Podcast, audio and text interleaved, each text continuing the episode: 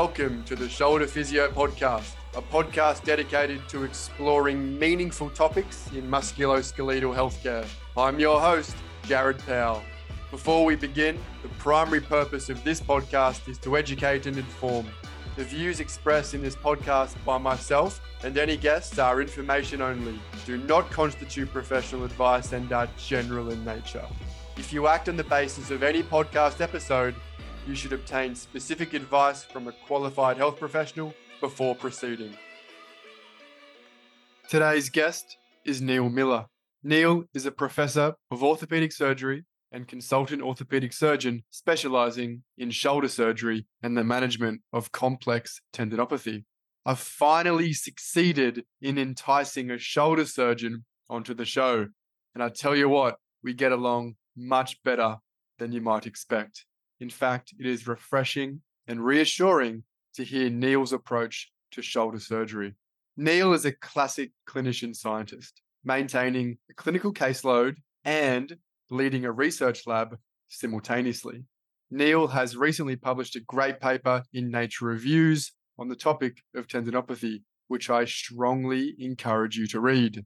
Neal promotes the abolition of silos in tendinopathy management and urges physios, sports physicians, and orthopedic surgeons to work together. How lovely. This is probably one of the most clinically applicable podcasts I have recorded to date, and I reckon you'll get a lot out of this one. Before we start the podcast, a quick note from our sponsor, Cliniko. Cliniko is a practice management software that's used by 65,000 practitioners worldwide. It's great for busy physios, which is why it's an endorsed partner of the Australian Physiotherapy Association and the Chartered Society of Physiotherapy in the UK. You'll find everything you need to run a successful physio practice in one place, like treatment notes, digital forms, online booking tools, customizable body charts, and much more. Cliniko meets privacy legislation for Australia, the UK, the US, and Canada. So wherever you're based, Cliniko will help keep you compliant. Charitable donations and giving back are a big part of Cliniko. A minimum of 2% of all Cliniko subscriptions are donated to charity each month, which means more than 1 million Australian dollars in total has been donated since Cliniko was founded. Shoulder Physio podcast listeners can get 60 days for free. Signing up takes less time than this message. Visit cliniko.com forward slash shoulder hyphen physio. Without any further delay, I bring to you my conversation with Neal Millar. Professor Neal Millar, welcome to the show. Nice to see you. Thanks for having me, Jared. No worries. So you're you're speaking from Glasgow over in Scotland, and I'm I'm down under here in Australia. So through the wonders of the internet, uh, we get to chat and, and talk about all things tendons, which I know is a is a passion of yours. Before we get into the nitty gritty, though, Neal, I want my listeners to know a little bit more about you, describe your Monday to Friday as best you can, and also some hobbies that you perhaps might enjoy if you get some yeah. free time. Uh, yeah, so uh, thanks again for having me. I suppose so. I mean, to start off, I'll apologise. I am an orthopaedic surgeon, but we'll try and get past that in the podcast. Um, You're not so orthopedic. I, all right, we have to stop the stop yeah, the show there. yeah, exactly. That's enough. so, um, my so I'm a chair in uh, orthopedics in Glasgow. I'm mainly a shoulder surgeon, but I do lots of other tendon type surgeries.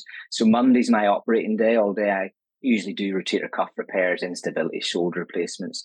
Tuesday, Wednesday, I normally have in the lab or I'm traveling. Um, uh, uh, uh, most of the time now, and then Thursday I do a frac- an upper limb fracture clinic, which was I uh, didn't used to do, but because of COVID, I took on, and actually I secretly enjoy, but don't tell anybody. and then on a Friday, I have my normal clinic, and my clinic really is a complex tendon clinic that makes you quite depressed by the end of it. So I look forward to a Friday evening for a glass of wine. Um, hobby wise, so I've got four daughters, so I don't really have any hobbies because I'm just so bloody busy with them. Um, uh, but I do, you know, I enjoy DIY and things like that, gardening. You may, uh, so um, that's my main sort of hobbies but I have no free time and I don't really speak in the house because there's five female voices. as it should, as it should be, Neal. So as it should be. I, I, I want to get back to your your working week because it sounds quite varied and diverse, which is I'm going to say unusual for an orthopedic surgeon from my experience. Anyway, how did you get into the the, the complex tendon clinic and, and all those other sorts of things?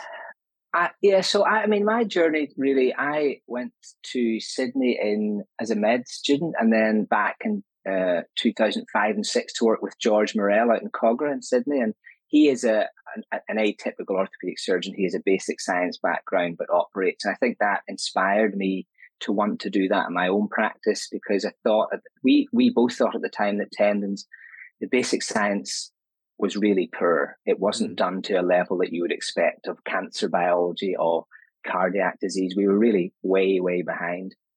And when I came back and the post here, I found that pa- patients with multiple tendinopathies or problematic tendon patients were getting a bit of a rough deal. Uh, so we set up myself and a rheumatologist uh, set up a sort of complex tendon clinic. So that was for people who were recalcitrant to physio or recalcitrant to other treatments who basically had lost their way, as well as patients with multiple, you know, the borderline um, spondyloarthropathy type arthritic patient with multiple tendinopathies that were probably mechanical. And then also, we, I also do a lot of fluoroquinolone toxicity patient work. So that now has meant that we actually, I run a UK wide, uh, we also take some patients from the States and, and Europe sometimes, a UK wide sort of complex tendon clinic where we're funded to see the the ones that are really struggling in a field, uh, mostly every other management. Mm-hmm. So they are taxing. I would say they're. I always say when I'm giving a talk, if anybody asks you to set up a complex tendinopathy clinic, run out of the room because it it it takes a lot. But I find it very rewarding because I think these patients um, have had poor advice, poor treatment, some most of the time, and actually and you'll never hear an orthopedic surgeon say this again, but a lot of the biopsychosocial aspect of it needs to be explored with them to get them back on track to a rehabilitation program. And so I, I quite enjoy that, and I think there's a need for it. Um, but yeah, that's it's not without its challenges. Let's put it like that. Neal, you've become my favorite orthopedic surgeon by simply uttering the biopsychosocial framework, which I you're right, I've never I've never heard before. And I, I love how you've you've chosen the challenge of doing this complex tendon clinic when you could make a perfectly good living out of just doing your cuff repairs and your your normal whatever. Hopefully, not a lot of subacromial decompressions these days, but certainly there's a lot of shoulder surgery work out there. So, so kudos to you for doing that. Is it something that you would you would like to see perhaps a bit more of in orthopedics, like orthopedic surgeons going outside their comfort zone and looking at more complex pathology? Yeah, I think I think, I mean, I, I at the end of a lot of my talks now, who I give to some I give to orthopedic surgeons, I, I sort of say, look, the musculoskeletal disease treatment is changing, not just in tendon, it's OA, in other diseases that you treat a lot. And it's changing towards a biologic or drug related era that we can probably manipulate disease other than operating on people. And you're either going to embrace that and get on the train, or you're going to be off the train and somebody else is going to be prescribing those drugs and looking after your patients. Uh, we know we're orthopedic surgeons, you know, type A personalities, you know, can be pains in the ass. But if you you're smart enough, I always say to them, you you've got the level of intelligence and interest in that you should embrace this era, liaise with other, you know, like physiotherapists, like sports physicians, and understand that you having these patients in your office and treating them with a drug, you're still going to improve them. They're still going to need to see you. You need to start to adapt and move forward. Because if you're just going to operate, we can all do a cuff repair, we can all do a hip replacement, but the, the, the disease, the way we treat patients in all diseases, cancer, cardiovascular, you know, pancreatic cancer, we're changing towards a personalized uh, era. And we need to, uh, as I say, we need to pivot and be there. And if we don't, we're just, we will get left behind. And rheumatologists, sports physicians, physiotherapy prescribing will take your patients. And that's, that is the reality of the world moving yeah. forward. Yeah. Yeah, so jump on or, or get left behind. Yeah, that's a good incentive. So yeah. before we get into the to the, the to the tendon chat, I want to ask you very quickly what book are you reading right now, Neal? And TV not, show I, or TV show? So, TV book. I bought a book in the summer. I still haven't got around to reading it. Um, but I'm watching. I am obsessed, and I I don't know where this has come from. I'm obsessed with Yellowstone. I just I have no idea because I'm not really into horses, but I, I, I, just can't stop watching it. I literally was I was taking one of my daughters to hockey the other night, and I have half an hour where I an hour where I have to wait for it. I was just in the car with my four year old listening to Frozen, but I'm on watching Yellowstone. I just I don't know. So maybe maybe you'll find me with the steps and roping some. I don't know next year, and I'll have given up tendons. So that's, yeah, that's you'll, you'll be in Montana with. on the on the Dutton Ranch. Uh, exactly. yeah, I, I'm with you. I've watched I've watched all of it. I think, and it's uh it's oh, maybe it appeals to a life that we want to live. You know, you're out there, you're on I the land. I think that's maybe. I think it's so yeah. abstract to being an orthopedic surgeon. You know, it's so out there that I think I could just go and do that. I could just go and do that. Screw all these complex tendons. I just want to go. Exactly. Exactly. I'm going to go and rope a horse or something. all right. I'm sorry, mate. I'm going to bring you back to tendons. So, yeah. so Neal, where are we with tendons in terms of the genesis of of tendinopathy? Is it is it a simple model of overload without adequate repair time, or is it something more multifaceted and rich and complex? I, I, look, I, I think I, I think tendon research is in a very good place in that we have now reached the stage where we are doing ex well excellent basic science alongside better not wonderful but better clinical trialing and i think that has revealed that this adage that it's just mechanical loading, clearly that's a part of it and probably a very large part of it. But there are many other, it's multifactorial. There are many other avenues that drive this disease. And you need to consider, you know, inflammatory mechanisms, apoptotic mechanisms, uh, you know, environmental reasons, you know, look at the, the, look at diabetes and metabolic disturbance. We haven't really got to the bottom of that, although we know it's a factor. Uh, smoking, and you know, you know, socioeconomic deprivation and how patients who have a crappy life get tendinopathy and have a crappier life.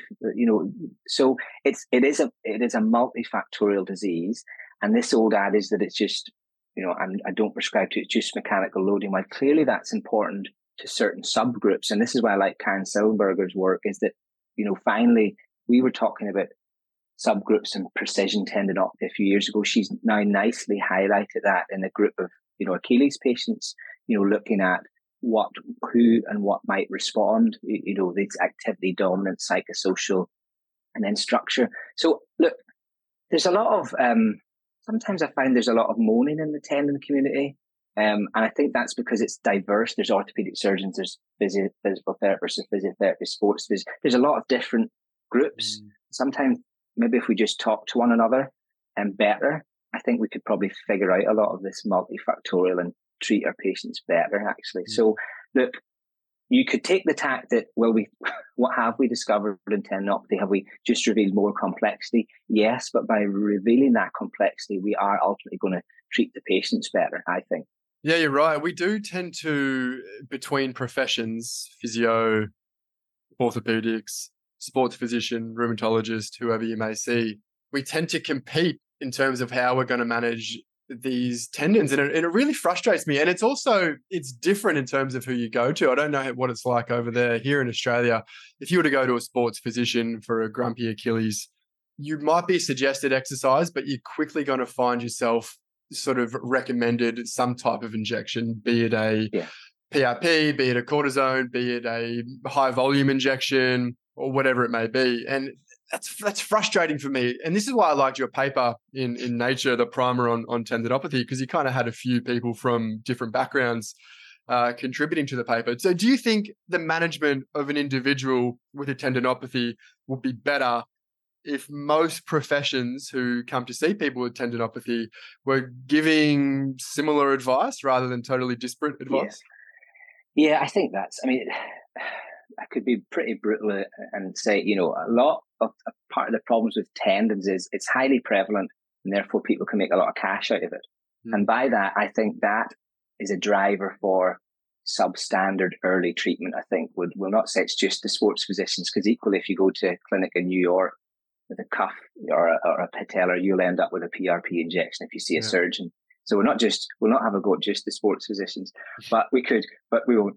Um, I think, yeah, it astonishes me when I see a complex patient about how crap their treatment has been. And I'm going to get at physios here as well. Here, in that there's no standardized logical thought process sometimes in, in the in the early phases, and you flip around with different multiple different exercises, different interpretation of what the patient's feeling.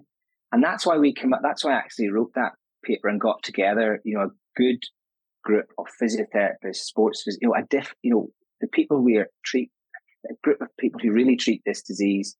And that's why we come up with a framework of get the diagnosis right, spend time with your patient at the start, listen to them. You know, are you missing something like a, a spondyloarthropathy? Are you missing that they're grossly depressed, that they lost? So, you know, listen to them, educate them, acknowledge them, think about their fear mechanisms, and then start a loading program. The evidence so is so in the favor of that. Start something sensible and logical tailored to that patient. Is it isometrics? Is it eccentrics? What have they tried before? Energy, you know, talk to them. That's the most important. And remember, 99% of the time, the patient usually is right and will give you the indicators of what they need.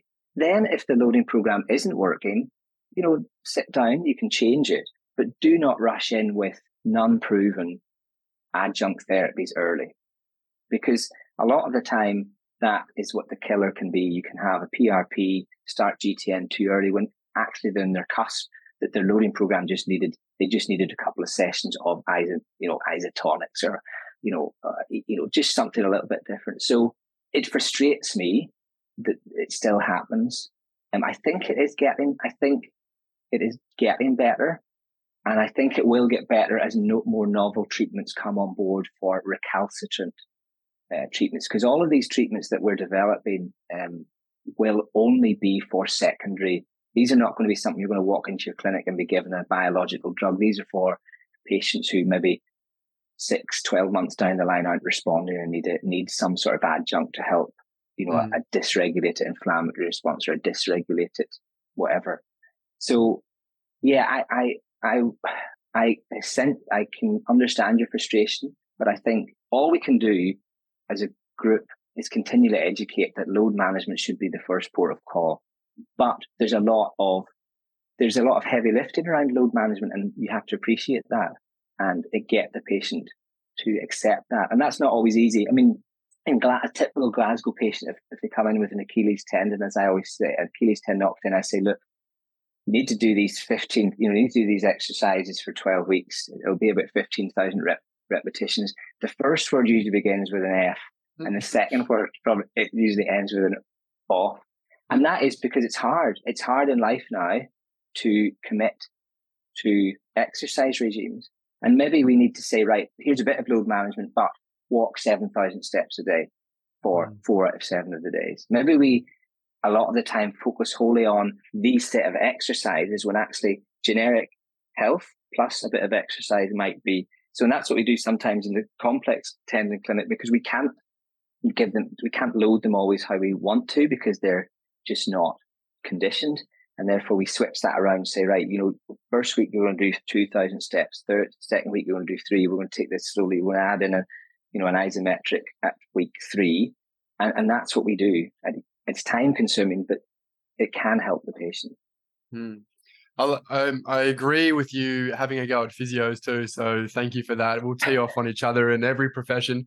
But um, the, the, the physio, you say you say at large it might be getting better, or that's your sense. I'm not so optimistic. I still see some horrific physio around with people getting friction, friction massage on their Achilles for six months, you know, or dry needling into there, which, you know, it is what it is. It, it might be a fine adjunct, no exercise or just a calf yeah. stretch and a calf rub. And, and then same with rotator cuff related shoulder pain, rotator cuff tendinopathy, which is my area of interest you get people just getting an upper trap massage and then a pec stretch, you know, and it's just, yeah. it's woefully inadequate in terms of trying to change the capacity of that tendon. So yeah. I, am a pessimist, mate. It's still bad. I am trying to be optimistic. Look, I could wax lyrical about physiotherapy regimes I've seen, but look, it's, I would argue that it's not easy being a, you know, not easy being a physiotherapist, actually. It's not easy um, it's sometimes not an attractive career. It's hard work, and therefore you've got to cut. The, you know, they're not doing it intentionally. I think the onus should be on people like me, helping and educating, and maybe putting things out there to help them with patients. But I agree that, you know, physiotherapy trials are hard. We're not great at trialing in this indication. And so, look, I have, I'm not as pessimistic as you, um, but I, I agree there are some woeful things done. But maybe, you know, let's not forget that it is, it's a tough, like here in the UK at the moment, a band by newly qualified physiotherapists is paid crap. Mm. Um, mm. Do they have the do they have the drive and ambition to spend 45 minutes with a patient when they're getting, you know, it, there's a lot of other issues around physiotherapy we could go into about why maybe that profession, why, why that, why people are moving more quickly onto adjuncts, mm. you know, money, you know, so I, I, I can be kind with physiotherapy too. So it's not. No, you're right. I, I, was I was playing devil's advocate. It's yes. there are many forces which are uh, sort of leading to that low value care, or perhaps a lack of critical thinking, or a or a lack of passion, frankly. Because if you're yeah. grinding through the week and getting paid nothing, and I worked in London for a couple of years, and I got paid half of what I get paid here in Australia, yeah. doing more hours, which was criminal. Um, yeah, it's yeah. tough to find that passion to translate that into clinical care. You know, but I still think that if you are you've chosen to go into it, it's a profession and it's a it's a yeah. it's a profession that's founded and based in science and critical thinking. Yeah. Then, if they listen to this podcast, there should be some improvement there at, at scale. Yeah. So I want to I want to get more spe- okay. go on, mate? Yeah, no, no, no, no. Go ahead. No, you're fine. I want to, I want to get specific here for a minute because we're just gonna we're gonna run out of time. I can see where we're going to go here. I want to talk about so I'm an Australian physio, and I was trained roughly around the time this continuum model of tendinopathy was proposed by Jill Cook and Craig Purdam around 20, 2009, 2010, which was a really a, appealing and elegant and a, an attractive model. Actually, I found that it highlighted the stages of a tendinopathy. It also showed how you would manage various stages of the tendinopathy, and then also actually showed that the tendon was adaptable and, and could perhaps change. You know, it could be reactive here, but we could get it back to normal, so on and so forth. So I want to ask you because I haven't really read about it for for five or six years. How's that model sitting in in contemporary tendon research? Look, I think there was always a place at, at the time. It was yeah, it was field leading. I would argue that I didn't really, you know, it it said it was looking at the basic science aspect of it, and it did, it did at the time, but the basic science at the time was crap, right? Mm-hmm. So you're putting you're you're developing a model, and I, I get that it was what the theory etc around it, but the basic science really was not great, and the understanding was not great at that time, and so it gave a very I think it got a reasonably prescriptive, but I think the, the, the field needed at that point. I think it's moved for me. It's moved on from there. I think it's a useful. I mean, they updated it uh, recently, and I think it has a place. It certainly has a place, but this like the science has moved on quite considerably here. We now know that we probably should be targeting in in in in early disease. There's mechanisms we can be targeting quicker with maybe drugs in certain subsets of patients rather than being wholly physio and loading management centric. And we need to be ready to adapt to that. Uh, um, so look, uh, it, it, it's always going to be out there in the field, and I think it is useful as a as a as a guide. Um, I'm, I'm not, you know, reactive tendinopathy. I never really liked that word, but you know, it's more that that for me, that's the initial, you know, molecular insults that are actually really important. It then leads on to dis, dysregulation or disrepair. They they talk about, and then this. I don't like the word degenerative tendinopathy because it belittles. It, it's a bit like away wear and tear. It really doesn't explain the complexity of uh, the disease. Degenerative tendinopathy really led on to the whole thing that there was no inflammation and and and that mm. argument which which I suppose irritated me because we were discovering so many different things at the time and it took us we have this I'm just back from Dallas at the Orthopedic Research Society and I was giving it I know it took us really 10 years to to change the or get into the field that actually inflammatory mechanisms here are pretty important not inflammation, not clinical inflammation. And, and therefore, so I, think we're modernizing. Uh, and I, so I, I, so look, I think it was good at the time. I'm not wedded to it now.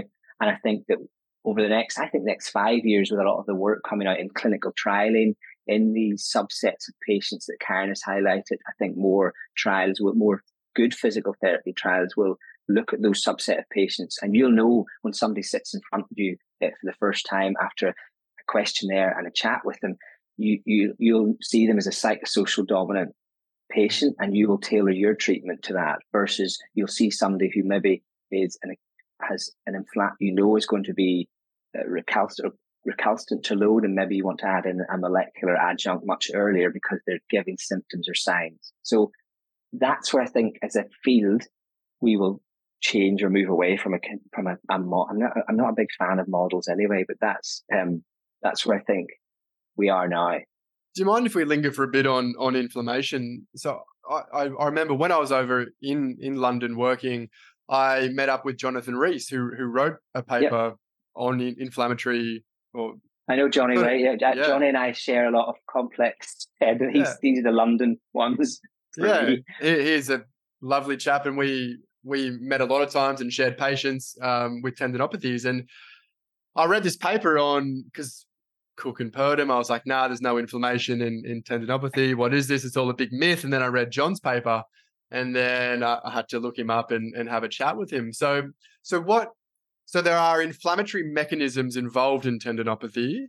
However, yeah. it's not the classic inflammation where you perhaps roll your ankle and you get an ankle sprain and you get the swelling and the yeah. and the cardinal signs of of that.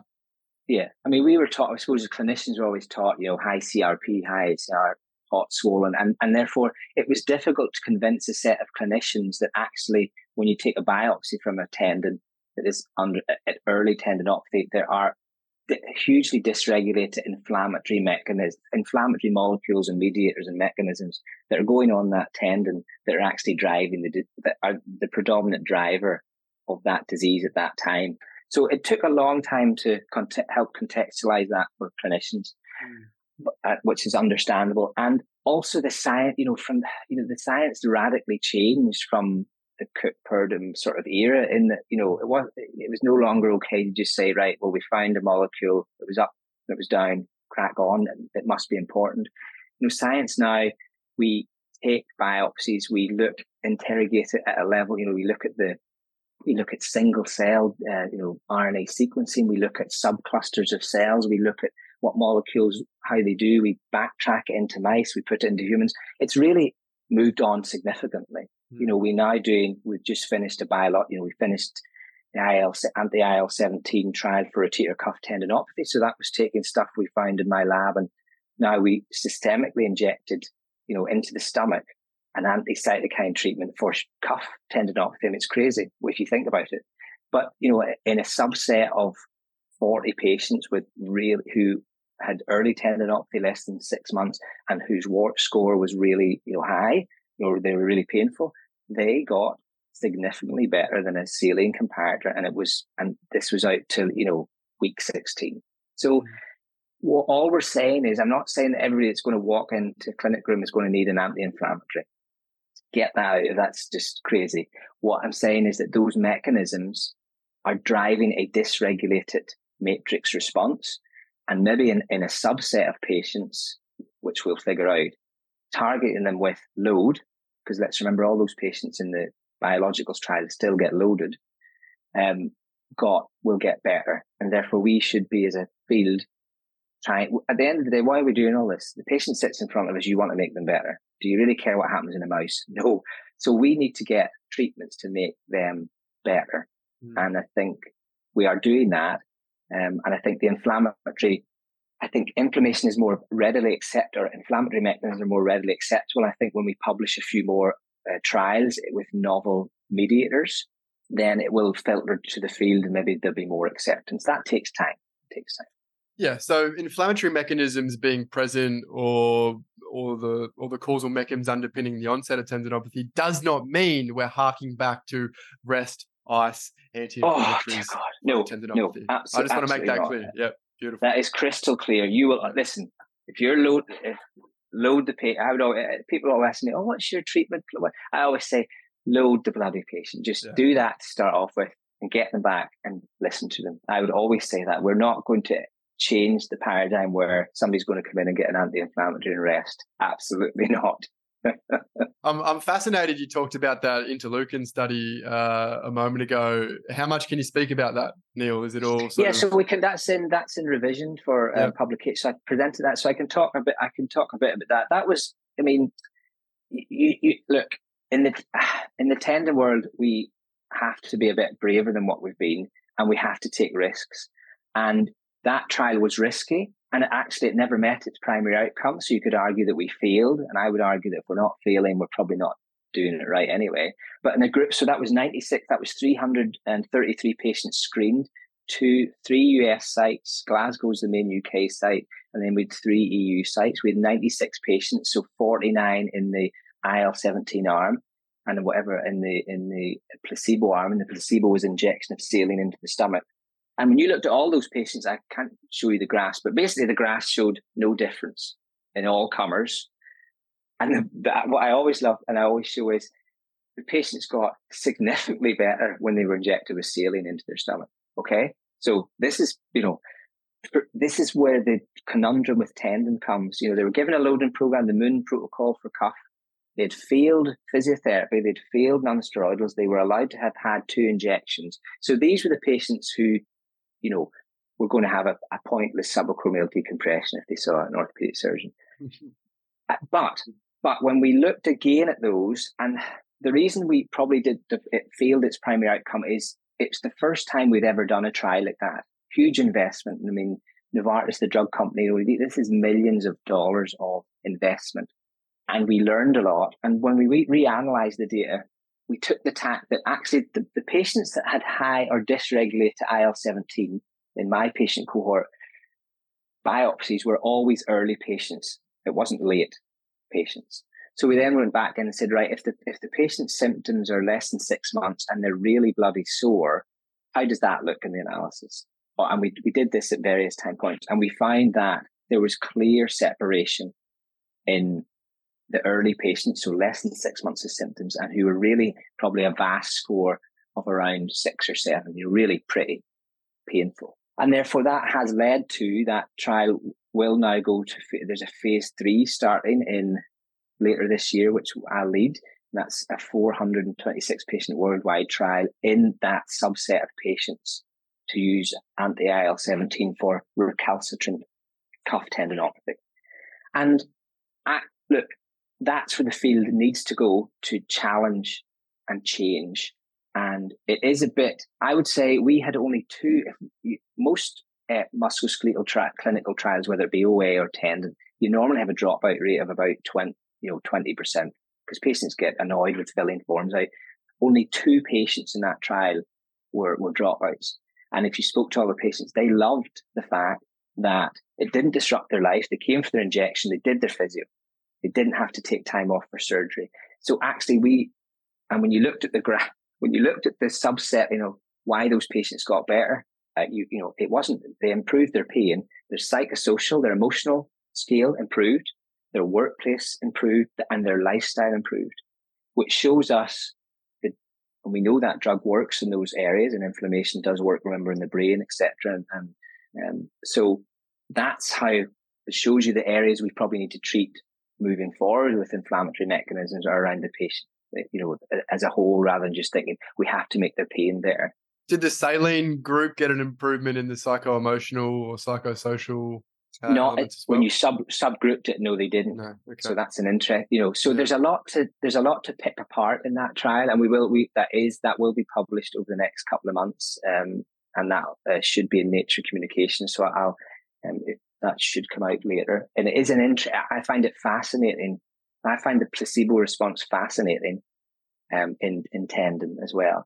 But, you know, one of the pre questions you'd ask and what we might talk about also is, is structure is that we never, this paradigm that we never see sometimes in trials is structure improvement, but the patient gets better. And where are we going with that? I think we, we do need to probably demonstrate structural improvement with some of these newer therapies so that we can um, show patients and demonstrate, right, here's a defect in your tendon. We are improving it. And therefore you can, we can up your load or we can do this and, and physically be able to show them. Cause I think a lot of it is psychosocial in that you're not going to harm this tendon. It is getting better. Here's how we're going to do that. It's not more drug. The drug has done this now, but you're going to now, with this improved structure, be able to load it back to, you know, get your tendon health back to 80, 90% and, and be overall improved.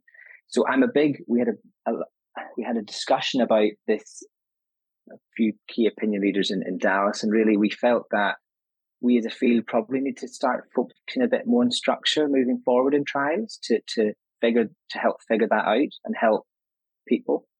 And and so we're we are going to try and do that a little bit more in, in, in future trials to sort of so so, so do you take... think that's sorry mate do you think that's important no, no. from a from a patient confidence perspective or do you think improving the structure will improve clinical outcomes because the structure is better I think it's both. I think it's mm. both. But you need to, we need to connect with the, we need to show the patient some benefit, some physical. If you, you know, if you look, if you take a, a, a rheumatoid patient who's having a flare of a joint and you give them uh, TNF or one of the new IL, you know, 17 blockers, and they come back to your clinic in six six weeks, they will have an event. All rheumatologists care about now is structure. Mm. So they have flipped completely. They want to see an MRI improvement in the structure of that joint, of the of the cartilage or the less synovitis, so that they know they're getting the patient into remission, so that their lifestyle will improve, they can function, and they can get back to work. So rheumatologists treat patients.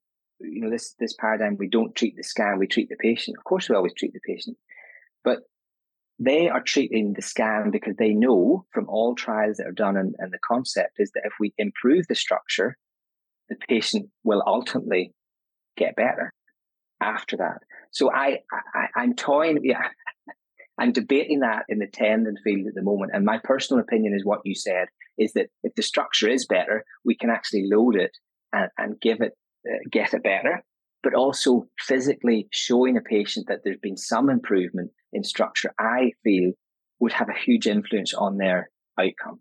Mm. Will we, uh, and just to say to everybody, will we get there? I'm not so sure. I think there's a long way to go with this. So don't, I'm not saying this is imminent around the corner. I think this is, um, this is a long game, but I would hope that we could be like the way rheumatologists are now and that we can give a patient and say, here's an exercise program you failed. Here's a drug with an exercise program. Here's a scan. It's look how it's improved. Continue with your load management and you'll get there and we get them better and not work for everybody, but that's that would be an ideal world. I'll tell you what, it'll make our job a lot easier if I could say, let's do this, and then we'll verify with imaging down the track. Look, it's improved by 30%, 50%. There's less inflammatory, blah, blah, blah, in the tendon, blah, blah, whatever. We could take a biopsy. There's all these things we could do to quantify yes. the change, right? and then yeah. that would feed into that patient beliefs and psychology so much and then incentivize continued exercise exactly, so yeah. on and so Ra- forth yeah rather than when they come back and they've done their loading program they're still as moaning as they were when they first yeah. presented the clinic and and you know and I would argue, okay, so they come back and the structures, eh, if the structure's better and patients say, well, I'm still painful. But then, as you say, you've got a hook to say, well, look, you are doing a good job. Your tissue is healing. Keep going. And I would argue that those, I would agree with you, that would drastically change, I feel, patient outcome because they would be incentivized and they would see that loading isn't or with plus minus whatever it is is working. So mm. I'm completely in agreement with you.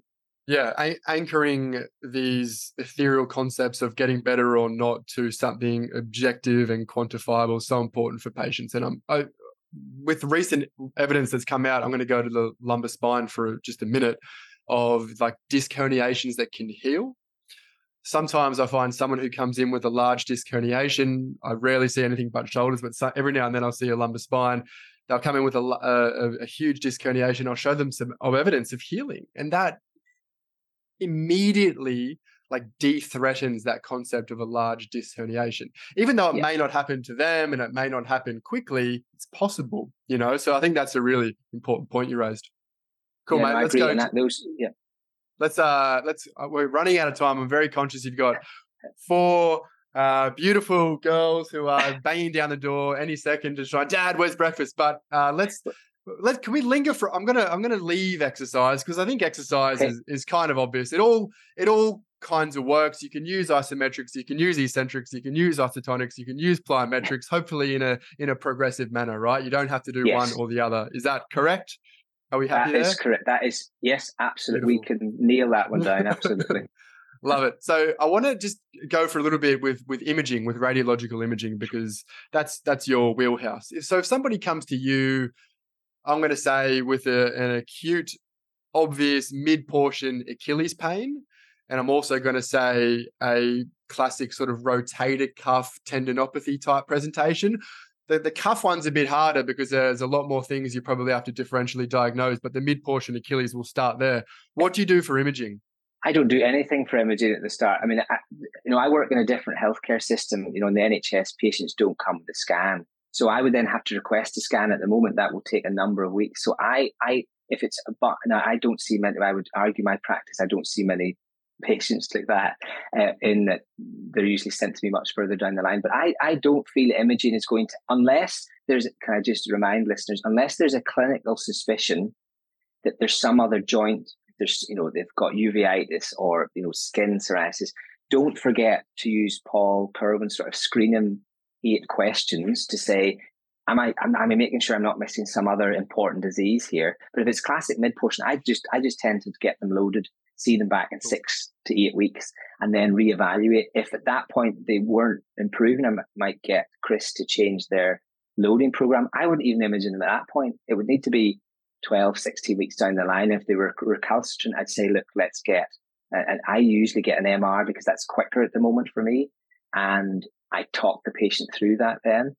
Um, so I'm not a huge, although I like imaging, I'm not a huge fan of everybody getting an image. Now, if you go to the States or Australia, patients walk in with, a, you know, an MR and say, look, you know, so, um, but we just don't have the capacity here. And, and personally, I don't see that it adds much to those early patients. In later, more complex patients, it's very important, but not in those early patients. Agree. I think it would be a waste of resources initially. So, yeah. what about let's go to the shoulder, let's go to the upper limb.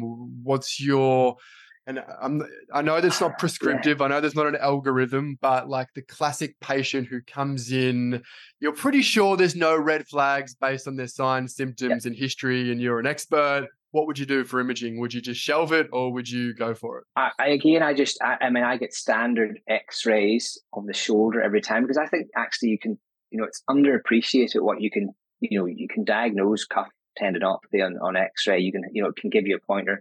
Sclerosis on the acromion, but it changes the GT, mag up the GT, and you might see some pitting. There's actually, if you spend time, so I get standard X-ray views, and then if a cuff tendinopathy, there's no way I'm imaging that, them at that point. They're getting an exercise program, and they're back to see me in probably about eight to twelve weeks, just the way I have to work. And um, then I would probably add in, if they came back, I'd probably add G, I tend to add GTN quite early because look, there's a, there's a placebo element to that, but it's a hook to say to the patient, you're not responding to this. Let's change up the loading and let's add this adjunct in, which may work the flip of a coin if you look at the stats. Okay. So it might work for you. It might not. Right. Um, and then I would so GTN is glycerol trinitrate. Sorry, glycerol yep. trinitrate, five milli, usually a five milligram patch cut into half that was pioneered by uh, George Murrell in Sydney, and I think is underutilized. I think it's underutilized to be frank because nobody made any money out of it in the tendon world. So that's that's to be brutally honest. But it's a great. It was the first real translational story, and I use it quite a bit in my practice. And if if it's a placebo effect, I don't really care because it's not harming the patient. One in twenty patients might get a headache. It's very safe, and that's utilizing probably the placebo response. But we probably should use that a bit more. And then down the line, I might, I, I would usually get, if it's, uh, you know, usually an AMR, sometimes ultrasound. I'm not really, it just depends what's quicker at the time. And then I do, it's the only area I still sometimes use an injection, albeit I was part of, the, I was the, uh, on the GRASP trial. I, it helps me figure out what's happening with the patient. Um, I, I, but I use it sparingly. I do use shockwave again down the line if they're, and, that, and that's normally in six to nine months down the line if they're not improving. I mm-hmm. may consider that, although there's not a wealth of evidence. And then you're into the crappy position when you get to be a surgeon when people come and say, well, you know, I've tried all this stuff, this and this, and, you know, there is, could you not just do keyhole surgery? And then you're like, well, keyhole surgery doesn't really work. And, oh, but I still want. So I sort of make a deal with my patients at the start and say along the lines, look, I'm a surgeon. I like to operate every Monday, but I ain't going to operate on you for at least a year if you don't have a tear of the rotator cuff here. And when your imaging comes, you know, eventually I say, there's no chance you're going to get me. You'll have to get a second opinion because it's just not something I would, I think is, is correct. I then discuss with them after a year if they're still coming back and want to kill me. Then sometimes I will operate, and you know you can't again argue against the placebo effect of subacromial decompression because the you know the, see, the CSAW trial showed that if I stick a scope in somebody's shoulder and wiggle it around, there's a huge placebo effect in that. As long as you're truthful, honest, open with your patient and uh, describe that placebo effect and the risks and complications of surgery, is that, I would argue, is that really a bad way to treat a patient? I don't think so because you're, you're, it's a journey with them and you're listening to them and you're informing them. I think mm. doing an operation in the first three months with a little information because you're going to earn a couple of thousand dollars, yeah, I think that's wrong. Mm. So um, that's my, you know, but I agree with you. Cuff is, you know, cuff is the huge challenge of tendinopathy because it is not the same as the Achilles. It's not the same as, you know, it, it's hard. It's mul- mul- more multifactorial and, you know, partial thickness tears. How do we, you know, we could go on all day, but that's yeah. my sort of, that's where I sit on that and then you get to the subscap and the bicep. It all oh, gets a bit a bit tricky. Supraspinatus is, is all right. I can handle that. So I, I I agree with your stepped approach. Basically, exercise. If that doesn't work, GTN, maybe an injection, maybe shockwave, maybe here, and then a full 12 yeah. months later, you would entertain the idea of a subacromial decompression. I think that's totally fair because you know, exercise doesn't help everybody. There's it's like 40 to 50% of people fail to improve after six months with exercise, right? So what do we do with half of the population? Exactly. There has to be some sort of backup. And you have to, you know, cool this is the other thing with pragmatic trialing. You know, people love at the moment to say that orthopedic surgery is crap. They love to show that having, you know, uh, there's a few investigators in Australia who like to say that, you know, a knee scope is never going to work for, you know, a meniscal tear but that isn't, that is a trialing reality in maybe five to 600 patients. The real world that we sit in, the real world I sit here in Glasgow and I see socioeconomic deprived patients who patients with a, a subset of those patients with a surgery will get better. All we need to maybe appreciate is not be so dismissive. We've sort of gone the other way with orthopedic surgery at the moment. We're so dismissive that, but we shouldn't be as long as the patient has, is getting a procedure at the right time after, as you say, when everything else has failed, rather than getting it maybe at the start. I completely agree. But it, it pains me a little bit at the moment that larger journals, for example, love to take studies that show a knee scope, a shoulder scope, something, you know, a lumbar decompression doesn't work. And they roll with that and they get media and everybody goes, ah, orthopedic surgeons, they just earn a lot of cash. They do, but maybe it's just that the pathways that we get to surgery need to be better defined. I think uh, so. No, I'm a. I'm I'll stop my rant. I'll stop my I'm rant. A, no, I'm going to stop rant. The the the Orthopedic Society of of uh, the UK is not going to kick you out just yet. You've you've made your defence. No. I like it. No, but uh, there, there is a place for that because there has to be. We can't just sit on our because, mate, if we were going to police exercise, often oh. exercise oh. doesn't outperform yeah. placebo as well. So everything it has, has its own sort of um, shortcomings, right? Yeah, yeah, agreed, agreed. Oh man, I'm going to let you go. You've got to go and make breakfast. I don't know what you're. Hopefully, yes, I've got, pancake, I've got four. Bre- I've got four yeah. four lunches and breakfasts right. to make. Listen, thank you. I hope um, that's been helpful in some way. Um, it's been it's great. Been very good fun. I wish we had two hours. There's a lot more I want to ask I, you. I. I think we would need a half a day, really. where can people find you? And I'm certainly going to direct people to a lot of your work. Where can people find you on the so, socials? So, um, tw- Twitter is at Tendon Glasgow. Um, I'm also the university uh, website, but I mostly, you know, Twitter's quite good because that's where I sort of any papers that come along, anything we highlight. Maybe if I have a rant a certain day, I might do that. Although I try to keep that to a minimum. So, and I'm more than happy if anybody just wants to email me. It's uh, neal, N-E-A-L dot Millar, A-R at glasgow dot ac dot uk.